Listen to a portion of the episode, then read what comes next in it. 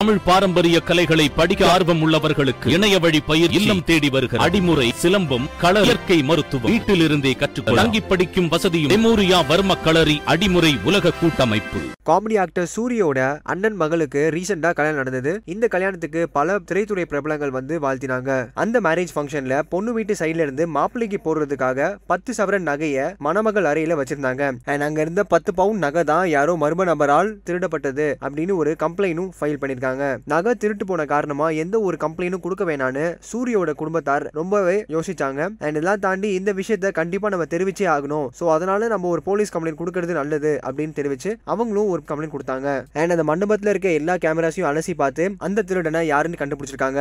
And சூரிய குடும்பத்தார் கொடுத்த கம்ப்ளைண்ட் மூலியமா அந்த நகையை திருடியது யாருன்னா இவரும் ஒரு நகைக்கடை அதிபரின் மகன். இவர் பேர் விக்னேஷ். இந்த விக்னேஷ் என்பவர் இவர் இங்க மட்டுமே இவரோட கைவரிசையை காட்டலங்க. பிரபலங்கள் வீடுகளெல்லாம் போய் நகை திருடுவதே இவரோட வாடிக்கையா வச்சிருக்காராம். அண்ட் இந்த விஷயங்கள் எல்லாமே போலீசார் விசாரணையில் தெரிய வந்திருக்கு. அண்ட் இதே மாதிரி உடனுக்குடன் செய்திகளை கேட்கணும்னு நினைக்கிறீங்களா? சினி உலகம் சேனலை சப்ஸ்கிரைப் பண்ணுங்க. மறக்காம இந்த விஷயத்துக்கு உங்களோட கருத்துக்களை கீழே இருக்க கமெண்ட் செக்ஷன்ல கமெண்ட் பண்ணுங்க.